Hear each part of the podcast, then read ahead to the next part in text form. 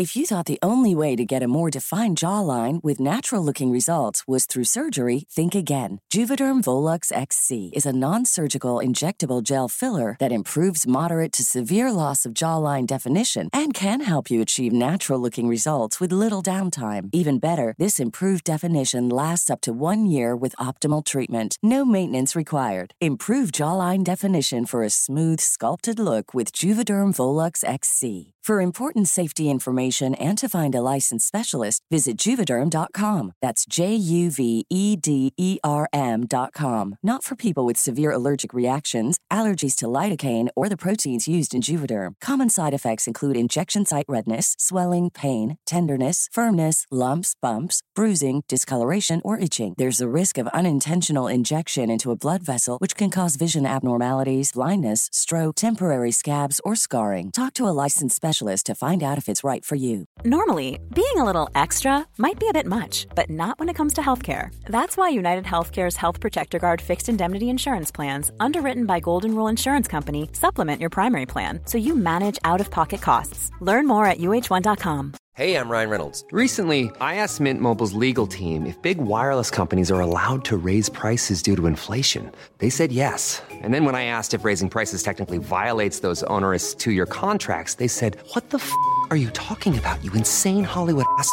So to recap, we're cutting the price of Mint Unlimited from $30 a month to just $15 a month. Give it a try at mintmobile.com slash switch. $45 up front for three months plus taxes and fees. Promo for new customers for limited time. Unlimited more than 40 gigabytes per month. Slows. Full terms at mintmobile.com.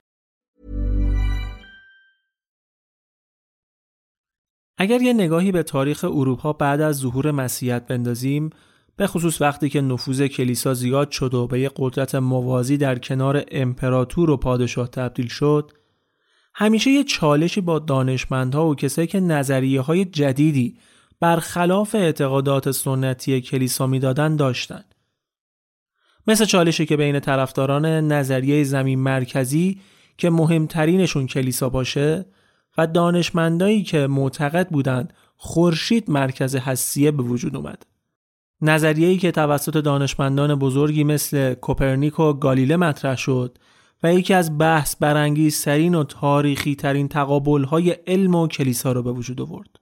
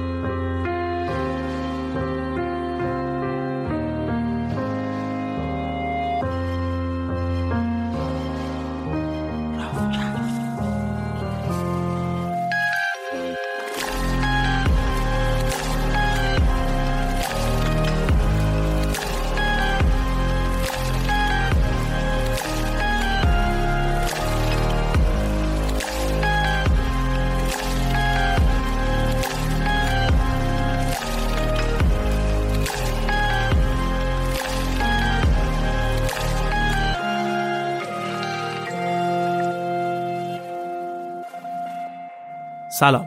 من ایمان نجادت هستم. میزبان شما در رافکست.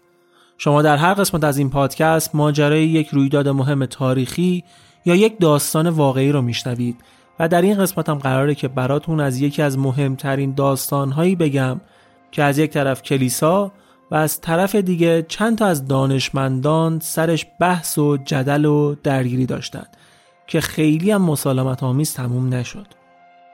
ما در رافکس از تاریخ میگیم چون معتقدیم که گذشته چراغ راه آینده است و تمام تلاشمون اینه که این چراغ رو روشن نگه داریم.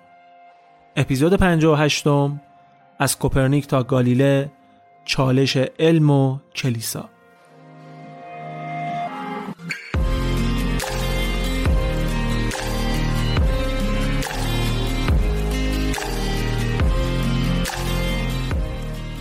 اگر شما هم اهل سفر و به خصوص سفرهای خارج از کشور باشین احتمالا تو صفهای طولانی سفارت ها و کاغذبازی ها یا سختی های دیگه ای که دریافت ویزای کشورهای مختلف داره قرار گرفتید. حالا فکرشو بکنیم بدون داشتن ویزا و فقط با خرید بلیت بتونید سفر کنید. این کار به راحتی با دریافت پاسپورت دومینیکا شدنیه. دومینیکا یک کشور جزیره مستقل و مشترک المنافع با انگلستانه که پاسپورتش رتبه 32 رو در بین تمام کشورهای دنیا داره. و یکی از آسونترین، سریعترین و ارزونترین برنامه های شهروندی رو داره.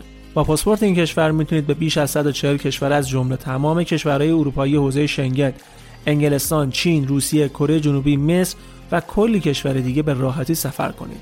جدا از این مزیت بزرگ، اگر قصد دریافت ویزای آمریکا، کانادا و استرالیا رو داشته باشید، این فرایند با داشتن پاسپورت دومینیکا به راحتی قابل انجامه. در کمتر از 6 ماه بدون نیاز مراجعه حضوری یا مدرک زبان می‌تونید شهرونده این کشور رو برای تمامی اعضای خانوادهتون دریافت کنید و حتی به نسل‌های بعد خودتون هم انتقال بدید. یکی از شرکت های بسیار معتبر در داخل ایران که دریافت پاسپورت دومینیکا رو با کارشناسان متخصص در کمترین زمان براتون انجام میدن شرکت شریف تریپه این شرکت با داشتن دفتر در ایران، انگلیس و امارات به صورت VIP 0 تا 100 پروسه دریافت شهروندی دومینیکا رو براتون انجام میدن تا الان هم بیش از 300 پرونده موفق رو تو کارنامه خودشون ثبت کردن. یکی دیگه از جدیدترین خدمات شریف تریپ دریافت شهروندی و پاسپورت سنت لوسیا برای ایرانی هاست. شما می‌تونید به صورت 24 ساعته هفت روز هفته با کارشناسان این شرکت تماس بگیرید و ازشون مشاوره بگیرید. sherifftrip.com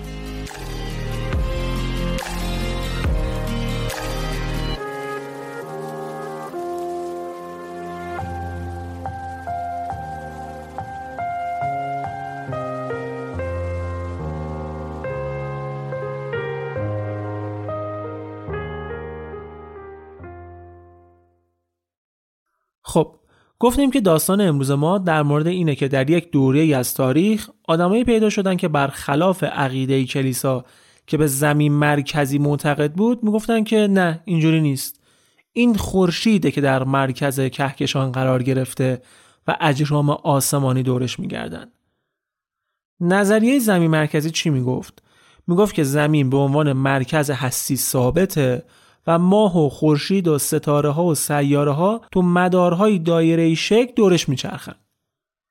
این نظریه برای قرنها مورد قبول همه بود و همه هم پذیرفته بودنش. بر اساس یه سری ادعا و یه سری شواهدی که قطعا خیلی هم دقیق نبوده برای بیش از 1500 سال اعتقاد همه بر این بوده که زمین در مرکزه و بقیه اون چیزی که تو آسمون ها هست به دورش میچرخه. تا حوالی قرن 16 هم که کوپرنیک اومد و اولین تلنگر جدی رو به این نظریه زد. حالا بریم ببینیم که این نظریه زمین مرکزی از کجا می اومد و چرا اصلا همچین اعتقادی داشتن به خصوص کلیسا. کلیسا برای این اعتقادش احتمالا در وهله اول به کتاب مقدس و بعد به نظریه بطلمیوس استناد می‌کرده که جفتش رو با هم دیگه بررسی می‌کنیم. اول بریم سراغ کتاب مقدس.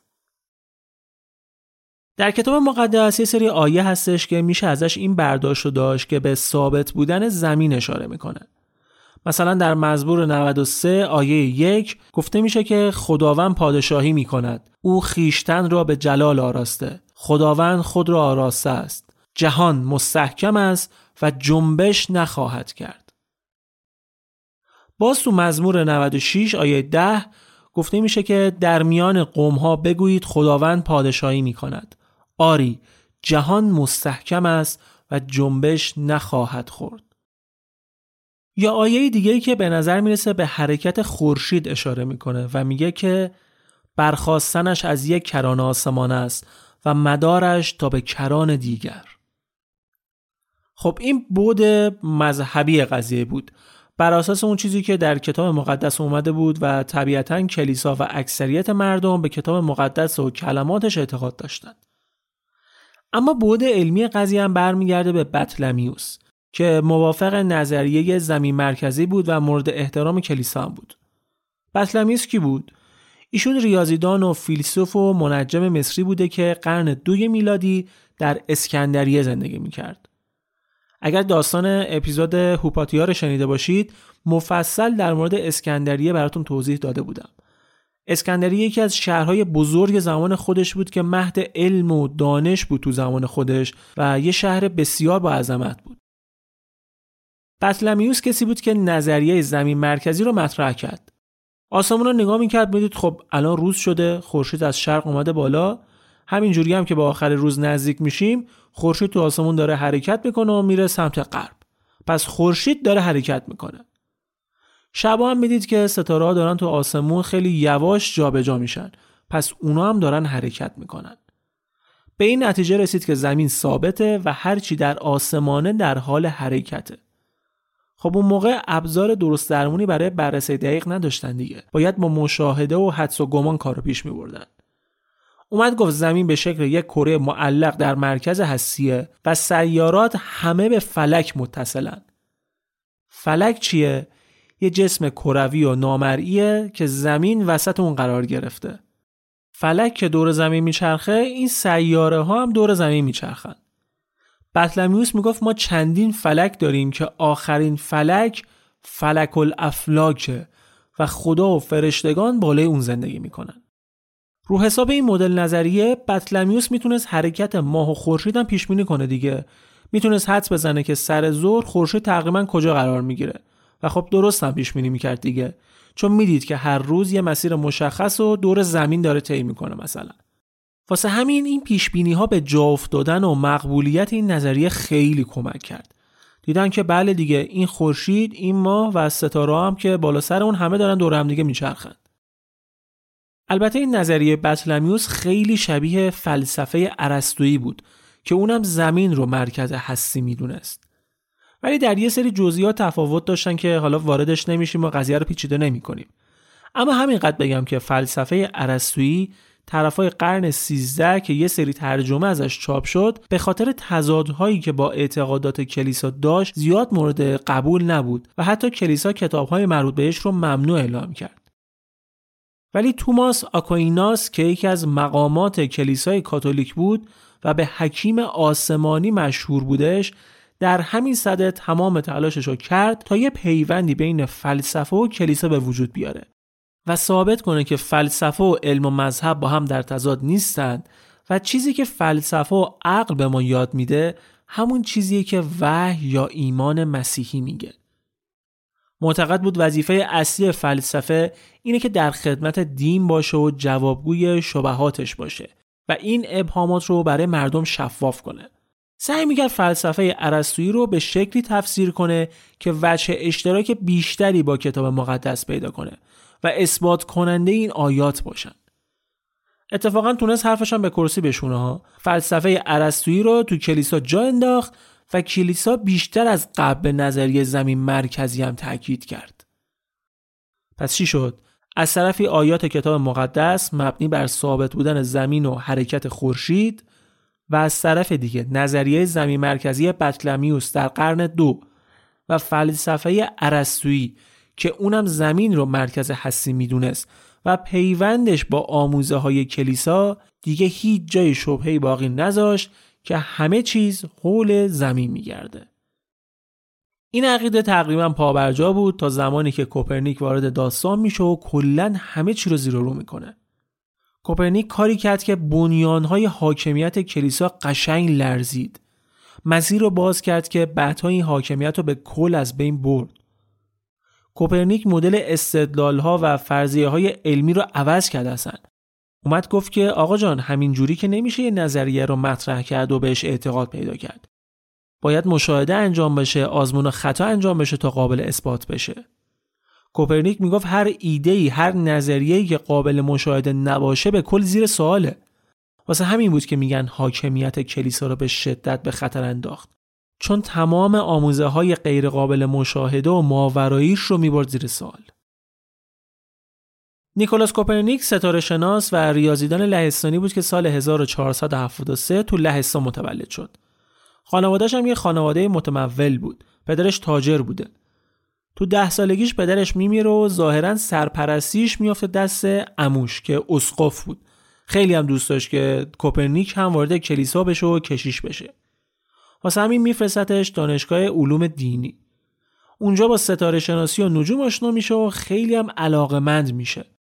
بعدش به ایتالیا میره و تحصیلاتش رو توی رشته حقوق و پزشکی به صورت همزمان ادامه میده.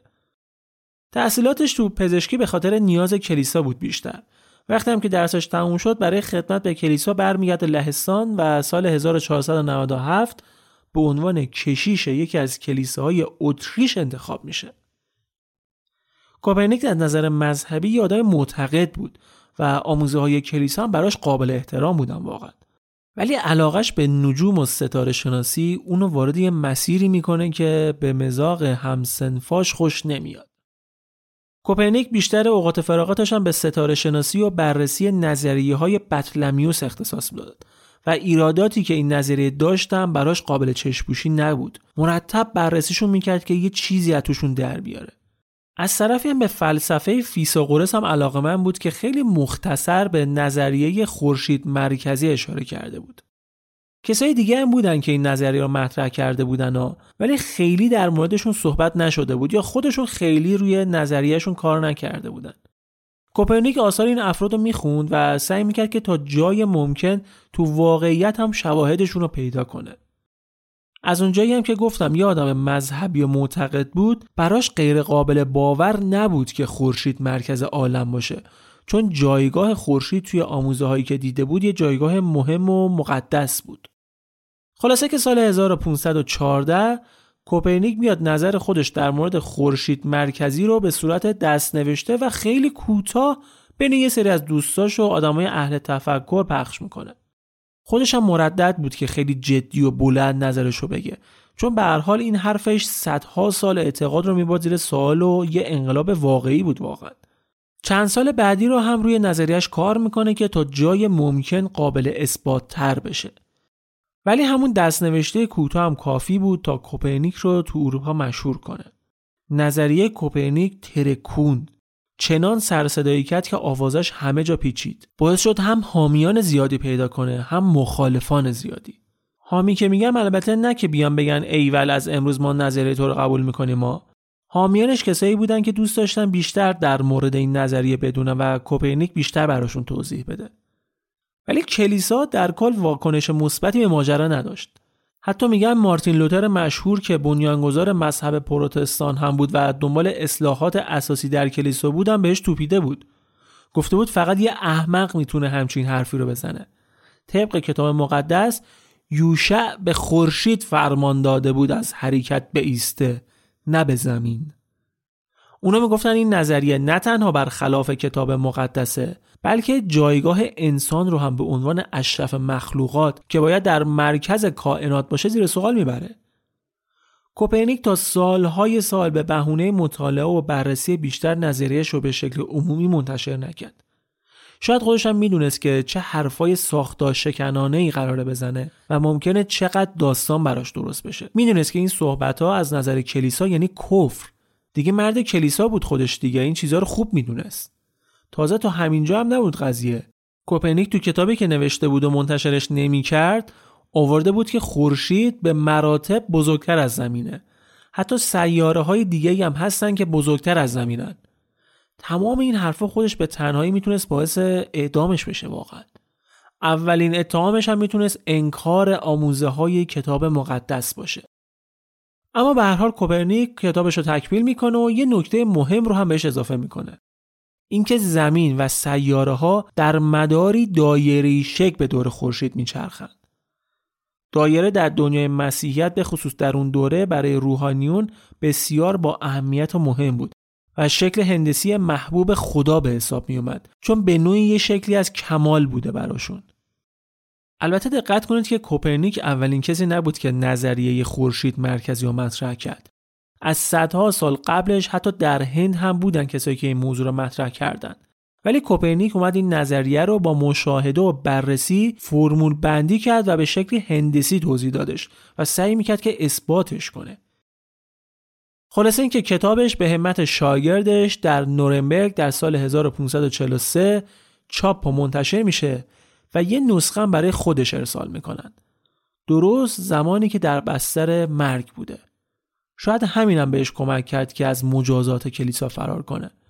شانسی که نصیب نفر بعدی که قرار در مورد صحبت کنیم نمیشه. کتاب کوپرنیک سال 1616 ممنوع اعلام میشه و این ممنوعیت هم تا سال 1835 ادامه پیدا می‌کنه.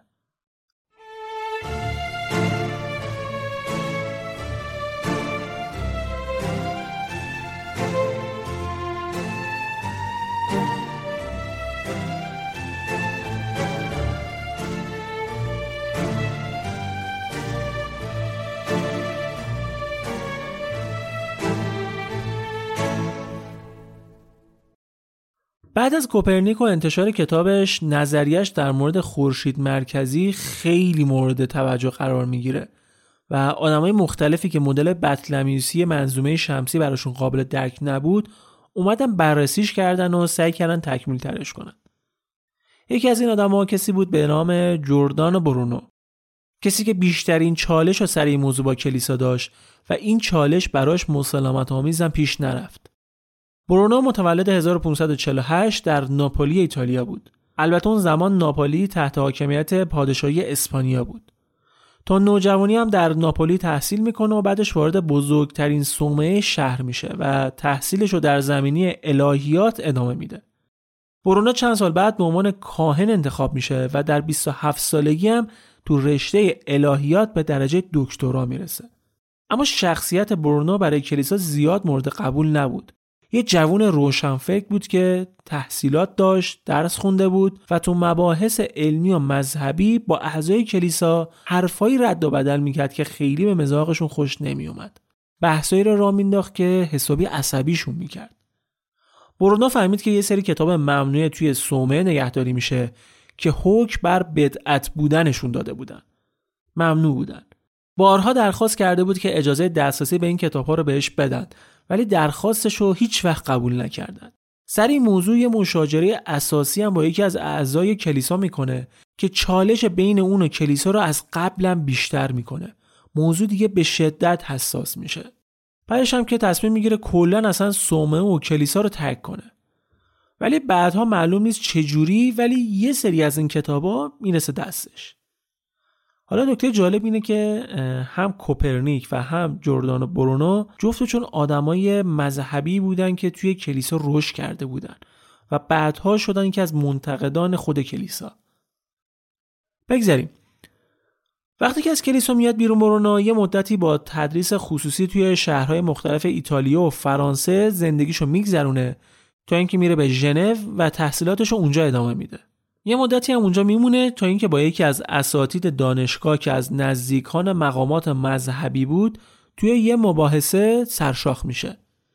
دوباره از سمت کلیسا احساس خطر می‌کنه و برمیگرده فرانسه و یه دو سه سالی رو به عنوان استاد فلسفه تو دانشگاه تولز تدریس می‌کنه. بعدش هم میره به پاریس. کلا خیلی شهر به شهر و کشور به کشور میچرخیده واسه خودش.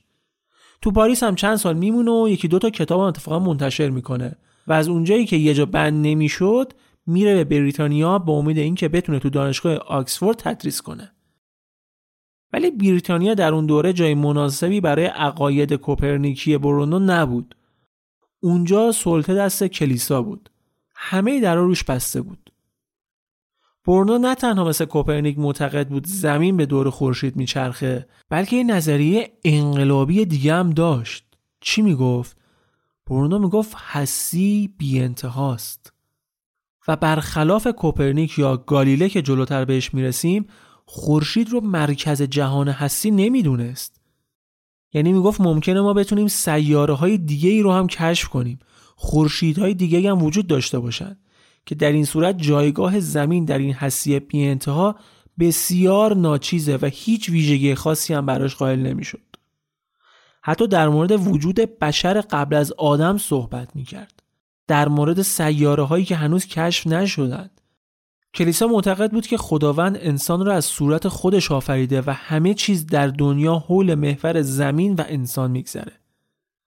عقاید کوپرنیک و برونو خلاف این رو نشون می‌داد و از نظر کلیسا بدعت و کفرآمیز بود. چیزی که ما امروز یه حقیقت علمی می‌دونیم اون دوره اصلا قابل قبول نبود و حتی بیان کردنش هم به شدت خطرناک بود.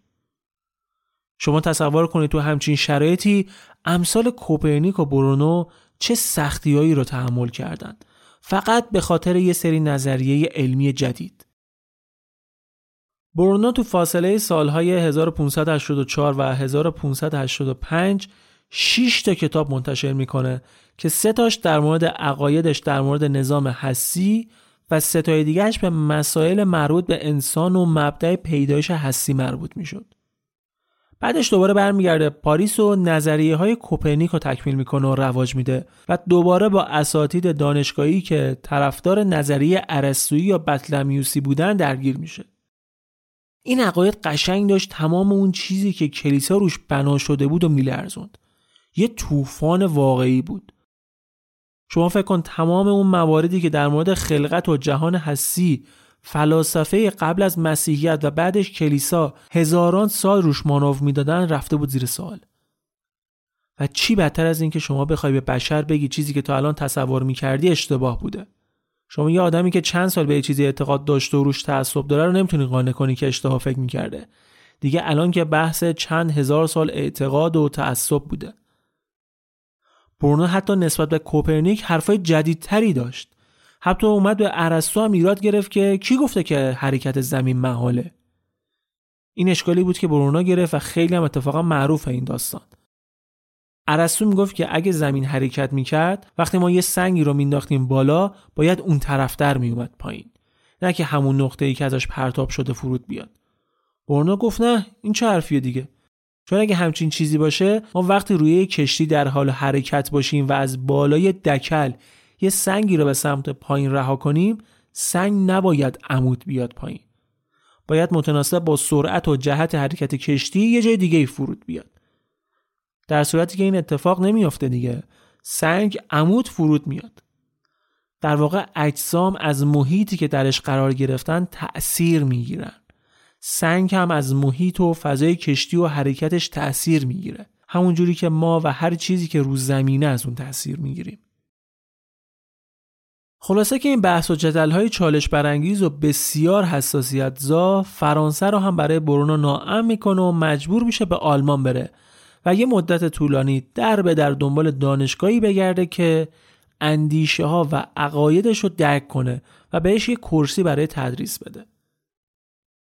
ولی این اتفاق نمیافته و همون تدریس خصوصی و شهر به شهر رو ادامه داد تا به خاطر تحریم های کلیسا و فشاری که علیهش بود در اولین فرصتی که پیدا کرد به دعوت یکی از نجیب زاده های ونزی که آوازش رو شنیده بود به این شهر میره و به عنوان معلم خصوصیش مشغول میشه اما بعد یه مدت این جناب نجیب زاده می‌فهمه که خیلی از عقاید برونو در مخالفت با کتاب مقدس و کلیساست و میاد اونو به دادگاه های تفتیش عقاید معرفی می‌کنه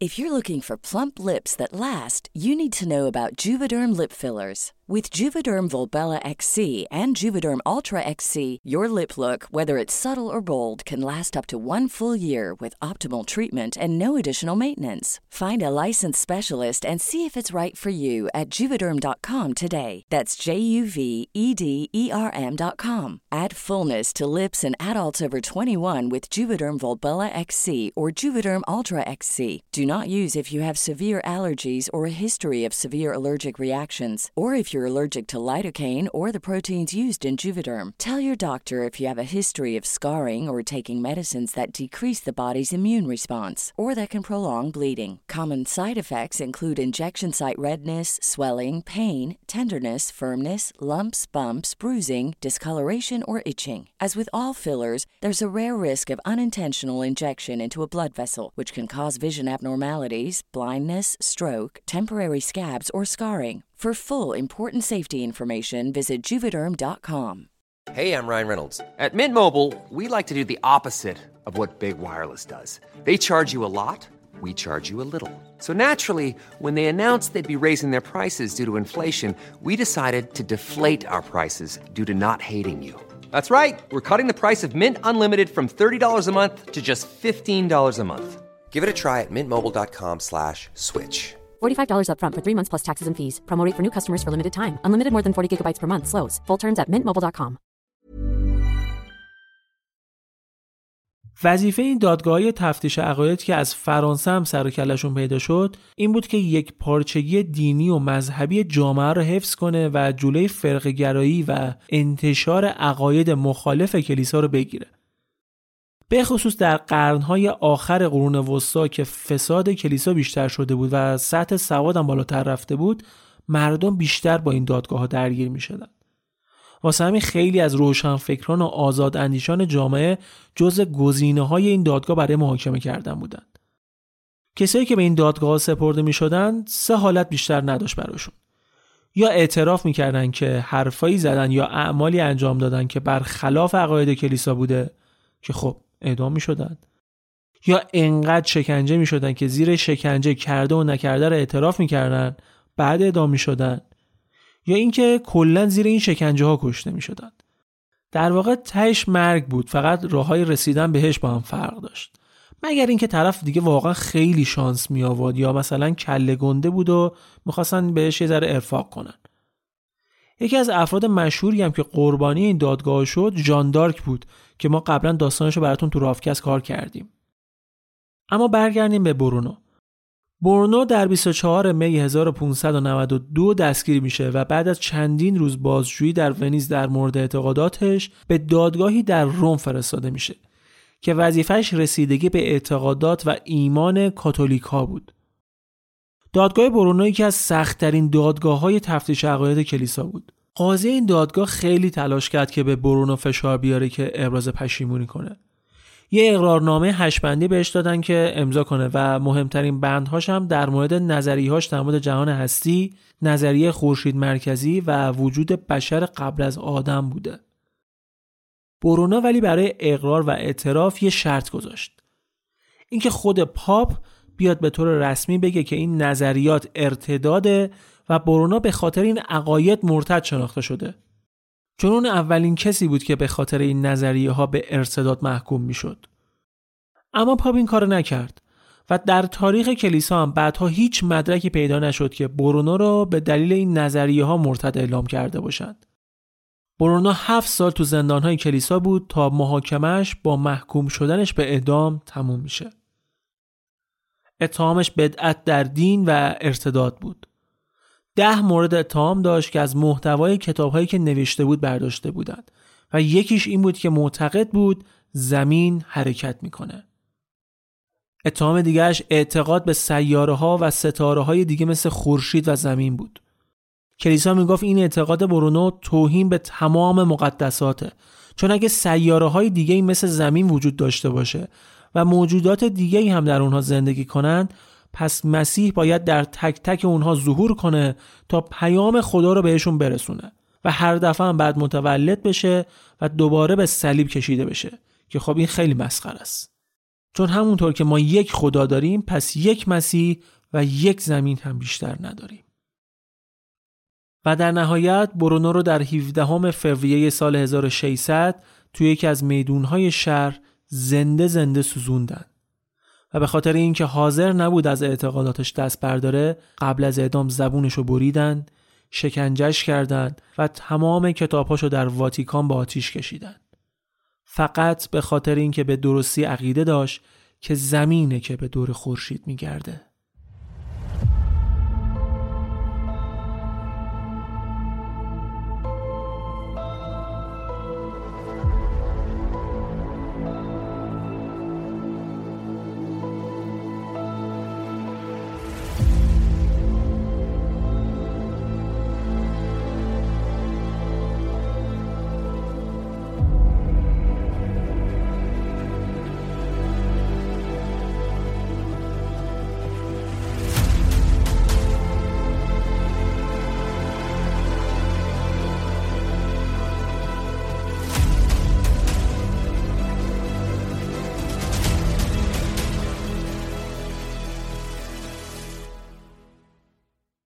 بعد از بلاهایی که کلیسا سر برونو آورد شاید انتظار اینو داشت که با همچین مجازات سنگینی احتمالا دیگه کسی به خودش اجازه نمیده که بخواد در مورد خورشید و زمین و جهان هستی اصلا حرفی بزنه تمام کتاب های برونو و تمام کتاب هایی که سعی می‌کردند تفسیرهایی از کتاب مقدس ارائه کنند که با نظریه کوپرنیک سازگار بشه ممنوع شد. حتی یه نامه رسمی از اون دوره مونده که یکی از کاردینال های کلیسا خطاب به دادگاه های تفتیش عقاید نوشته بود و به سراحت گفته بود هر صحبتی در مورد خورشید مرکزی و هر صحبتی در مورد حرکت زمین و ایستا نبودنش خلاف متن کتاب مقدسه و هر کسی در این باره دم بزنه مرتده. با این سختگیری ها و فشارهایی که روی دانشمند آوردن سعی کردن این تحقیقات رو سرکوب کنن ولی اونجوری که می‌خواستن پیش نرفت فقط ده سال بعد از اعدام برونو ما دادگاه های گالیله رو داریم که اونم به دلیل انتشار نظریه های علمیش و تایید نظریه های کوپرنیکی کارش به دادگاه های تفتیش عقاید کشید که در ادامه می‌خوایم در موردش صحبت کنیم گالیله و وینچنزی و بناتی دو گالیله که به اختصار بهش میگیم گالیله منجم و فیزیکدان ایتالیایی بود که سال 1564 در شهر پیزا به دنیا میاد. خانوادهش از خانوادهای شناخته شده و قدیمی شهر بودن که از مقامات مهم شهر فلورانس هم به حساب می اومدن. جدش بوناجوتی نجیب زاده و مشاور دولت بود که پسری به نام گالیله داشت. نواده های اون بعد از مرگش فامیلی خودشونو به احترام این پسر از بوناجوتی به گالیله تغییر دادن. گالیلینا هفت خواهر برادر بودن که خودش بزرگترین فرزند خانواده بود. یه پدری داشت انصافا مشتی یا عاشق فلسفه، منطق، موسیقی، موسیقی رو اصلا تدریس هم می‌کرد و این علاقش به موسیقی به گالیله هم ارث رسید. هم ارگ می‌زد هم اود. ده سالش هم که بود خانوادهش تصمیم می‌گیرن که برن به فلورانس. چند سالی اونجا میمونن و میگذره تا 15 16 سالگی گالیله که میره و وارد سومه میشه. اما پدرش هوش و ذکاوتش رو که دید فهمید که حیف اگه پسرش از این استعدادی که داره استفاده نکنه. گالیله اول قرار بودش که کشیش بشه ولی خب پدرش بزرگترین لطف تاریخ بشر رو به دنیا کرد و برای تحصیل در زمینه پزشکی فرستادش دانشگاه. اما اون جای پزشکی به ریاضیات علاقه من میشه. چند سال بعدم خودش توی همین دانشگاه به عنوان استاد ریاضیات مشغول میشه. بعدش هم به دانشگاه دیگه میره و هندسه و نجوم تدریس می‌کنه. اون موقع مثل زمان کوپرنیک و برونو آثار و کتاب های عرستو رو توی کلاس ها تدریس می‌کردن. ولی گالیله کنجکافتر از این بود که راحت قبولشون کنه. جز به جز نظریات عرستو رو می‌خوند و روشون فکر می‌کرد. ازشون ایراد می‌گرفت. همین کنجکاوی هم بعدها دلیل اکتشافات مختلفش شد. گالیله تا 22 سالگی دو تا اختراع انجام داد که یکیش آونگ یا پاندول بود و یکی دیگهش ترازویی بود که خودش اسمش گذاشته بود ترازوی کوچک. زندگی شخصش هم جالب بوده. با اینکه کاتولیک بود و می‌خواست کشیش هم بشه ولی هیچ وقت با شریک زندگیش ازدواج نمی‌کنه حتی با اینکه سه تا بچه هم ازش داشت. گالیله یه چند سالی رو تحصیل کرد تا اینکه قبل از اینکه بتونه مدرک دکتراش رو بگیره به خاطر هزینه های بالای تحصیل مجبور میشه یه مقطعی از دانشگاه بیاد بیرون. حتی پدرش از دوک شهر درخواست کرد که یه بورسیه ای چیزی به پسرش بدن که بتونه درسش رو تموم کنه. ولی از اونجایی که گالیله مخالف عقاید ارسطویی بود بزرگای کلیسا جلوی این بورسیه رو گرفتن. البته سه چهار سال بعد همون دوک اعظم گالیله رو به عنوان استاد ریاضیات توی دانشگاه شهر منصوب می‌کنن. استاد ریاضیات بودن تو اون دوره خیلی موقعیت خفنی حساب نمی‌شد. اون زمان فلسفه و منطق و نجوم خیلی رو بورس بود. حقوقی هم که می‌گرفت تقریبا یک شیشم حقوق یه استاد فلسفه بود. ولی به هر حال یه شوره خوب بود براش. اما پرچالش چالش. اصلیش هم با استادانی بود که حامی فلسفه ارسطویی بودند و مخالفت های گالیله با این فلسفه براشون قابل قبول نبود. یکی از مواردی که گالیله از ارسطو ایراد می‌گرفت این بود که ارسطو می‌گفت اگر دو جسم رو از یه ارتفاع مشخص و یکسان رها کنیم اونی که سنگین تره زودتر می‌رسه زمین. در واقع ارسطو می‌گفت وزن اجسام در سرعت سقوطشون تاثیر داره. در صورتی که اینجوری نیست. شما یه توپ تو خالی و یه توپ تو پر رو همزمان از فاصله ده متری رها کنی تقریبا همزمان با هم به زمین می‌رسن. آزمایش های مختلفی که گالیله انجام داد باعث شد اسمش به عنوان یه دانشمند کنجکاو مطرح بشه. مثلا یکیش همین آزمایش سرعت سقوط اجسام سبکتر و سنگینتره. میگن واسه اثبات اینکه ارسطو اشتباه می‌کرده از بالای برج پیزا دو تا جسم با وزنهای مختلف رو رها کرده که بتونه حرف خوش ثابت کنه حالا جالب اینه که تو این هزار و اندی سال هیچ کس به خودش زحمت هم نداده بود این قضیه رو اصلا تست کنه اینقدر حرفای ارسطو براشون حجت بوده فشار رو گالیله یه جای دیگه براش غیر قابل تحمل میشه و از سمتش به عنوان استاد ریاضیات استفا میده یه روز یه معمار نسبتا مشهور و نجیب زاده ازش می‌خواد که درباره دستگاهی که اختراع کرده نظر بده. گالیله یه نگاهی به دستگاه میندازه و بررسیش می‌کنه و می‌فهمه که طراحیش زیاد خوب نیست درست کار نمی‌کنه. میره به طرف رک میگه واقعیت رو بهش میگه. ولی این واقعیت به مزاق جناب معمار خوش نمیاد و حسابی هم کفرشو در میاره. با خودش عهد میبنده که تمام تلاشش رو برای اخراج گالیله بکنه. فشار این بابا از یه طرف و فشاری هم که استادای دیگه دانشگاه از طرف دیگه رو گالیله می آوردن مجبورش می‌کنه که استعفا بده و از شهر بره. گالیله میره به شهر پادووا و با کمک یکی از دوستاش تو دانشگاه این شهر مشغول تدریس میشه. هم ریاضیات تدریس می‌کرد هم هندسه و هم ستاره شناسی. البته اینم بد نیست بدونید که گالیله تا سال 1590 اصلا اعتقادی به نظریه های کوپرنیک نداشت.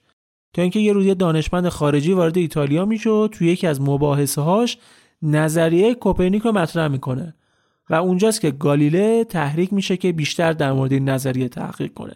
و این تحقیقات هم کلا ذهن گالیله رو زیر و رو می‌کنه. یه نکته جالبم بگم گالیله خیلی شیفته دانته بود نویسنده سگانه کمدی الهی که بزرگترین شاعر حماسی ایتالیا هم حساب می‌شد. کتاب کمدی الهی سه تا بخش داره. دوزخ، برزخ و بهش که مضمونش نظم کلی جهان بود. حالا گالیله تلاش کرد که با استفاده از این کتابا محل و ابعاد دوزخ رو بر اساس نوشتهای دانته مشخص کنه توی یکی از کتاب های گالیله دوزخ به 9 تا دایره با مرکز مشترک توی سه تا گروه تقسیم میشه و یه راه ورودی قیفی شکل به مرکز زمین داره که مثلا دورترین نقطه از خداوندیه که طبق عقاید مذهبی در آسمان ها قرار داره. اما گالیله در مورد نجوم و کهکشان وقتی نظریه های جدیدتری داد که تونست با تلسکوپی که ساخته بود ستاره ها رو رصد کنه. خیلی مشخص نیست اولین تلسکوپ رو کی ساخت. حرف حدیث در موردش زیاده ولی این تلسکوپی که گالیله استفاده می کرده ظاهرا نسخه تکمیل شده تلسکوپی بوده که یه عینکساز هلندی سال 1608 ساخته بوده. گالیله تقریبا یک سال زمان می‌ذاره و طراحی تلسکوپ رو تکمیل تر می‌کنه و به تلسکوپی تبدیلش می‌کنه که 8 برابر بزرگنمایی بیشتر داشته. بعدش هم تلسکوپش رو به ونیز می‌بره و اونجا به معرض نمایش می‌ذاره. و انقدر استقبال میشه ازش که حتی سیاست مدارها هم برای اینکه تو تلسکوپش نگاهی بندازن مشتاق میشن. با این اختراعی هم که انجام داد و اهدا کردنش به دوک ونیز تونست کرسی دائم استادی ریاضیات دانشگاه شهر رو به دست بیاره و حقوقی چند برابر حقوق قبلیش به جیب بزنه. چند ماه بعدم تلسکوپی با 20 برابر قدرت تلسکوپ قبلی ساخت و به ابزاری دست پیدا کرد که تا اون دوره هیچ کس شبیهش هم نداشت که بهش برای اکتشافاتش کمک خیلی زیادی کرد. مثل کشف کوهها و حفره‌های بزرگ ماه کشف ستاره‌های جدید کمربند سیاره زحل قمرهای سیاره مشتری لکه های سیاه سطح خورشید. مورد اولی که کشف کرده بود یعنی کوهها و حفره‌های ماه نظر ارسطو در مورد صافای دست بودن سطح ما رو نقض می‌کرد. گالیله حتی تونست ارتفاع تقریبی قله های ماه رو هم با استفاده از معادلات فیثاغورس حساب کنه. به یه عدد تقریبی 8000 متر رسید. ارتفاعی که بعدها دانشمندا با ابزارهای پیشرفته و دقیق برای یه سری از قله های ماه محاسبه کردند. گالیله همون سال در مورد یک اکتشاف مهم نامه محرمانه رو به یکی از مقامات سیاسی می نویسه ولی تو نامش هیچ حرفی از چیزی که کشف کرده نمی‌زنه. این کشف چی بود؟ این بود که گالیله با تلسکوپش تونسته بود سیاره زهره رو که تا موقع همه فکر می‌کردن ستاره است رصد کنه و متوجه بشه که این سیاره هم مثل ماه حالتهای مختلف داره. یعنی یه وقتایی هلاله یه وقتایی قرص کامل. این نشون دهنده چی بود؟ نشون دهنده این بود که این سیاره داره نسبت به خورشید حرکتی رو انجام میده که یه بخشایش تاریک و یه بخشایش روشنه و احتمالا داره دور خورشید میچرخه. و این اکتشاف هم می‌تونست به تنهایی نظریه زمین مرکزی ارسطویی و بطلمیوسی رو نقض کنه.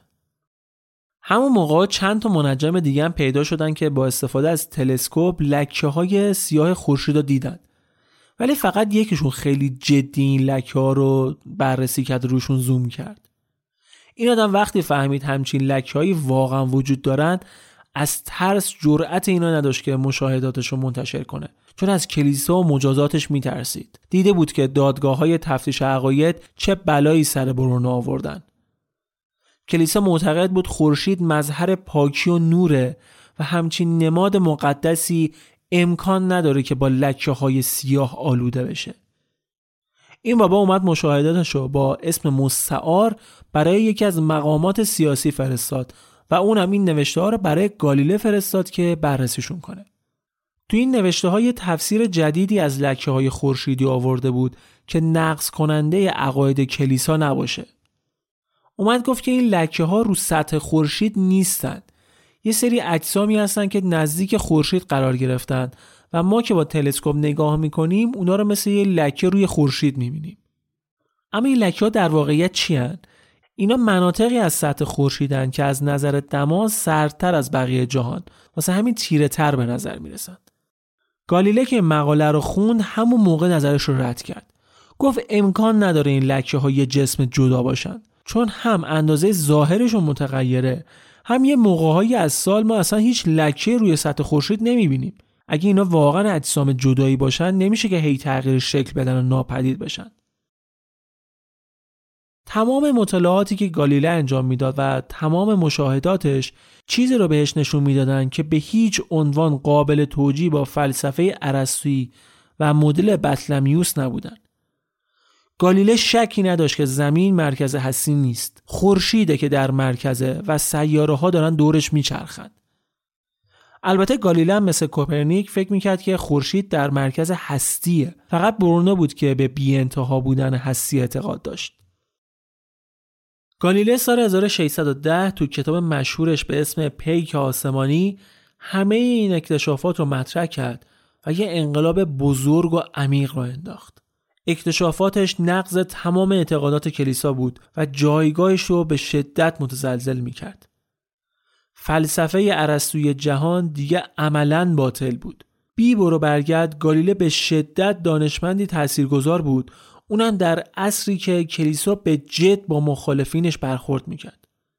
اون سال 1632 کتابی نوشت که این کتاب بهونه ای شد برای محاکمش در دادگاه های تفتیش عقاید. در مورد تحقیقات و اکتشافاتی که گالیله انجام داد و مواردی که مطرح کرد یه چند تا نکته رو باید اضافه کنم. گالیله توی این کتاب خیلی شفاف گفت که زمین حرکت می‌کنه و برای دلیل این حرفش هم به جزر و مد اشاره کرد. گالیله معتقد بود که جزر و مد دریاها به خاطر حرکت زمینه که خب البته اشتباه می‌کرد. زمین حرکت می‌کنه ولی جزر و مد دلیلش چیز دیگه ایه. به خاطر ماهه. یه نقدی هم نسبت به گالیله هست و اینه که اون توی نوشتهاش و تحقیقاتش از تفکرات و نظریه های برونو استفاده کرده بود بدون اینکه هیچ اشاره به اسمش بکنه. البته دلیلش این بود که اسم بردن از برونو ممنوع بود. برونو برای کلیسای کاتولیک مجرم بود. کپلر یکی دیگه از دانشمندان هم عصر گالیله وقتی که کتابای اونو خوند دید که گالیله از قمرهای سیاره مشتری گفته که کوه و دره دارن. و گفته که تو عالم ستاره های ناشناخته زیادی وجود داره. کپلر وقتی این نوشته ها رو خوند به گالیله نامه نوشت که تو داری صرفا نظریه های برونو رو ثابت می‌کنی. دقیقا تمام این حرفها رو برونو سی سال قبلش زده بود. گالیله تو کتابی که سال 1610 منتشر کرده بود در توضیح کتابش نوشته بود که کشف ستارگان متعدد غیرقابل رویت دقیقا حرفی که برونا زده بود. برونا هم می‌گفت در هستی ستاره های بیشماری وجود داره که قابل رویت نیستن البته این حرفا به این معنی نیست که گالیله از خودش هیچی نداشت و حرفش از برونو کپی می‌کرده نه. دانشمندا همیشه از تحقیقات دانشمندای قبلی خودشون استفاده می‌کنن تکمیلش می‌کنن. اما اینا نشون می‌داد که گالیله چقدر از برونو تأثیر گرفته بود. نقش برونو رو در علم مدرن نشون می‌داد.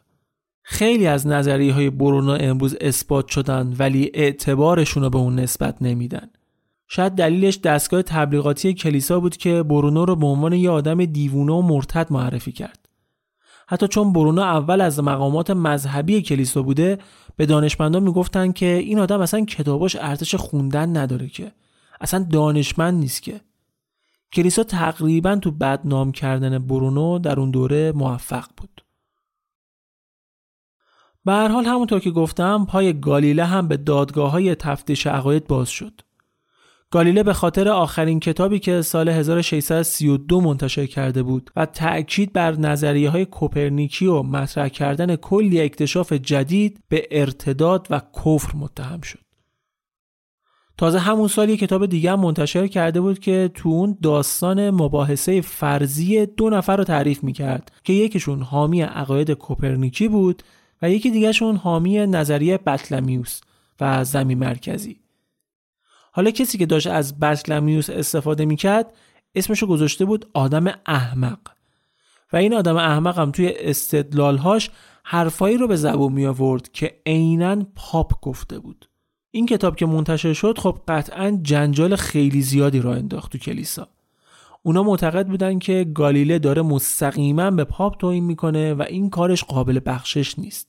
این کتابه گالیله و نظریاتش به تنهایی برای محاکمش کافی بود ولی این وسط هم استادای دانشگاه های ایتالیا هم که با عقایدش مخالف بودند کلیسا رو بیشتر تحریک می‌کردند می‌گفتن گالیله ملحده داره کتاب مقدس رو می‌بره زیر سال داره مخ دانشجوها رو شستشون میده.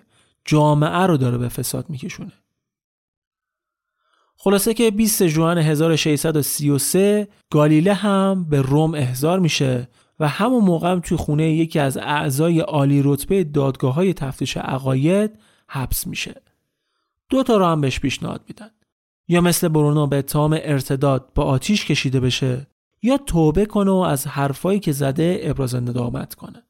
کلیسا پیشنهاد توبه رو با تیزهوشی در واقع به گالیله داد. چون اگه گالیله توبه نامه رو امضا می‌کرد یه پیروزی خیلی بزرگ براشون بود. یکی از بزرگترین دانشمندان اون دوره که حامی نظریه خورشید مرکزی هم بود داشته از حرفش توبه می‌کرده. اینجوری حرف و عقاید کلیسا به کرسی میشست. من گالیله در هفتادمین سال زندگی در مقابل شما به زانو در آمدم و در حالی که کتاب مقدس رو پیش چشم دارم و با دستهای خود لمس می کنم توبه می کنم و ادعای خالی از حقیقت حرکت زمین را انکار می کنم و آن را منفور و مطرود می نمایم. گالیله بعد از محاکمه تو خونه یکی از های ایتالیا حبس شد ولی بعد یه مدت بهش اجازه دادن که ادامه حبس خونگیش رو تو خونه خودش در حومه شهر فلورانس بگذرونه.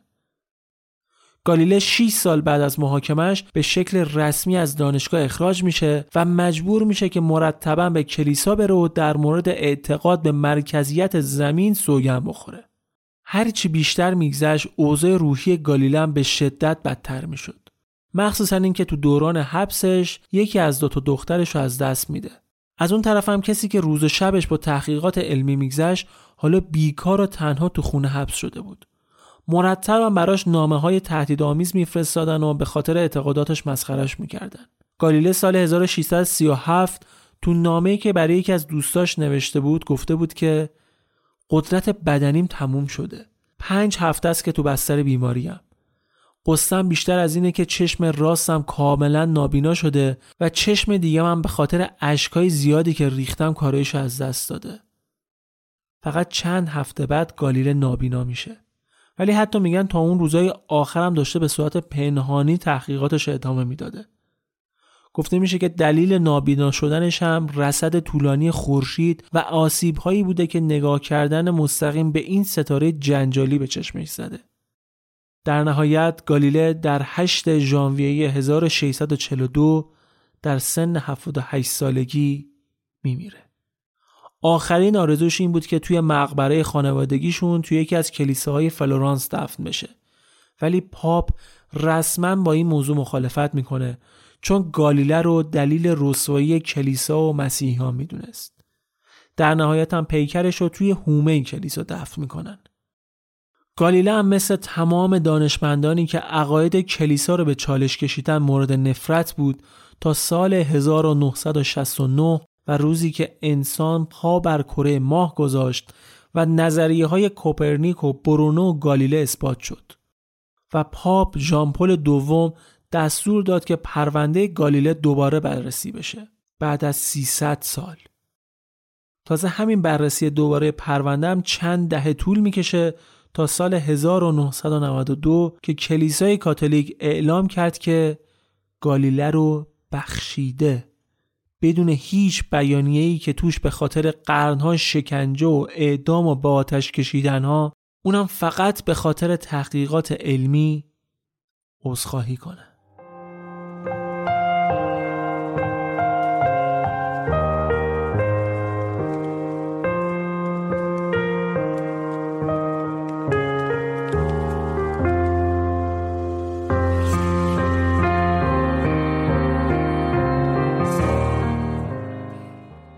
چیزی که شنیدید 58 مین اپیزود رافکست بود که در اسفند 1401 منتشر میشه.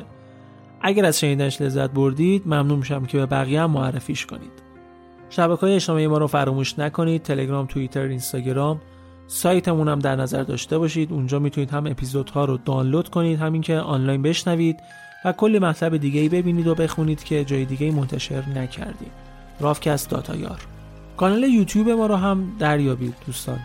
ویدیوهایی که اونجا منتشر می‌کنیم و حتما برید ببینید. این خودش یه حمایت خیلی بزرگ و مهم می‌تونه از ما باشه که برای ادامه کار خیلی بهمون کمک می‌کنه. در نهایت هم ممنونم از شما که تا انتهای این اپیزود با من همراه بودید. ممنون از اسپانسر این اپیزود شریف تریپ و دمتون گرم.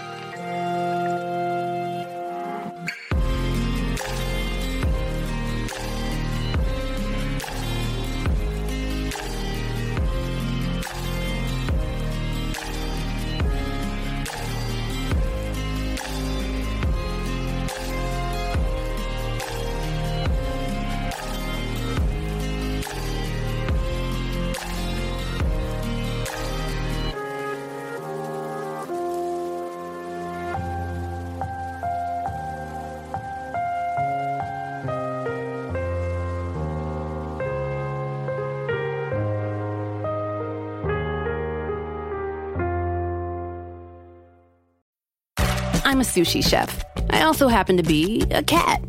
How'd I get here? Adobe Photoshop. It turned a cute kitty like me into a sashimi master. And it can make your images look amazing too. In just a few clicks, you can replace a boring background, swap out a so-so sky, and remove distractions like people and power lines. With Photoshop, everyone can. I love playing with this mouse. Click or tap the banner to visit Photoshop.com and pounce on your free trial today.